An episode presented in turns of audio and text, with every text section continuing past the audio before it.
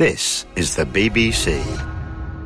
This podcast is supported by advertising outside the UK. This is a download from BBC Learning English. To find out more, visit our website. Six Minute English. from bbclearningenglish.com. Hello, this is Six Minute English from BBC Learning English. I'm Neil. And I'm Georgina. Are you good at remembering your computer passwords, Georgina? Mm, not really, Neil. I mostly use something easy to remember, like my mother's maiden name or the street where I was born. Or the name of your first pet? Yes, me too. But we should be more careful about online security, Georgina, because of a worrying trend and the topic of this programme online fraud. Online fraud involves using the internet to trick someone into giving away their money or data. It takes many forms, from deceptive emails which trick us into paying money to the wrong bank account to the theft of credit card details. It's regarded by some as a highly profitable and relatively low risk crime. So, in this programme, we'll be finding out why it's so easy for criminals or fraudsters to steal our money.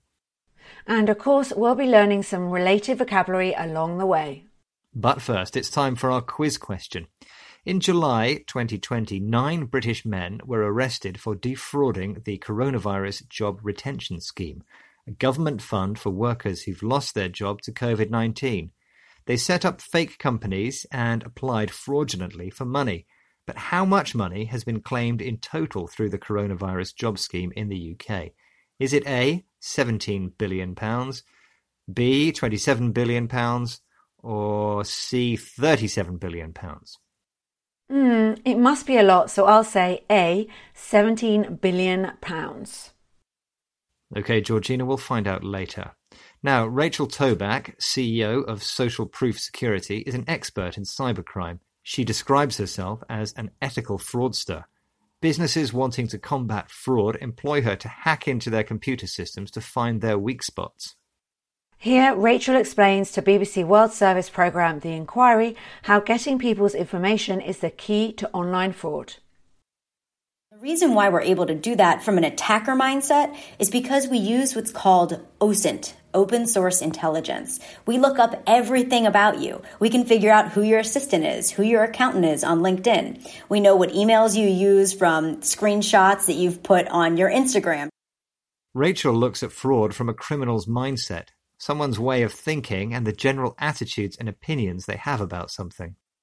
From a fraudster's perspective, the most valuable thing is intelligence, secret information about a government or country, or in this case, a person, such as the information people unwittingly post on social media.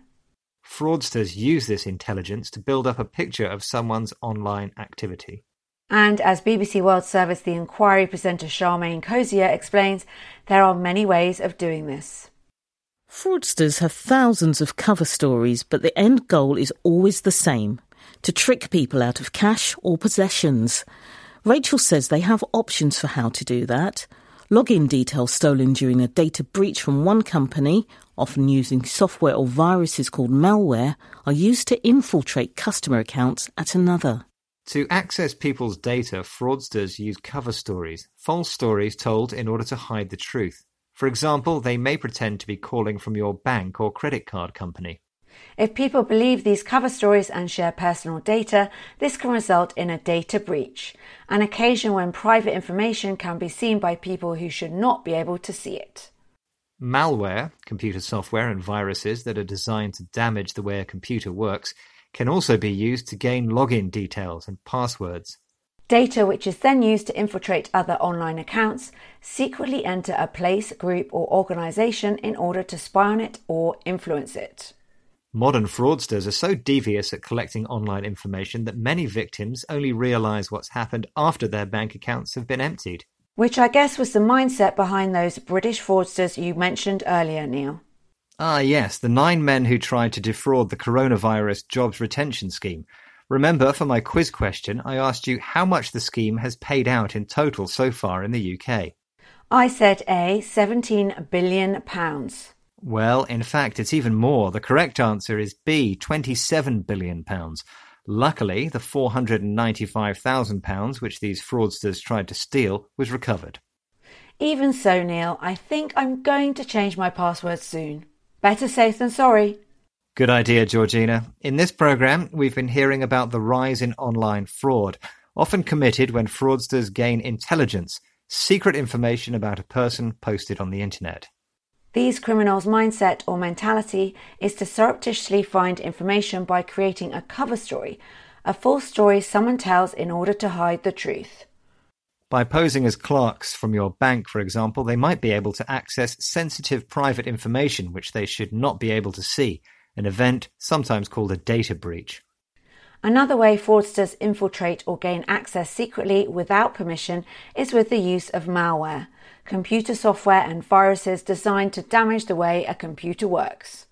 If you want to find out more about keeping yourself safe from online fraud, search the BBC website using the term cybersecurity. And if you like topical discussion and want to learn how to use the vocabulary found in headlines, why not check out our news review podcast?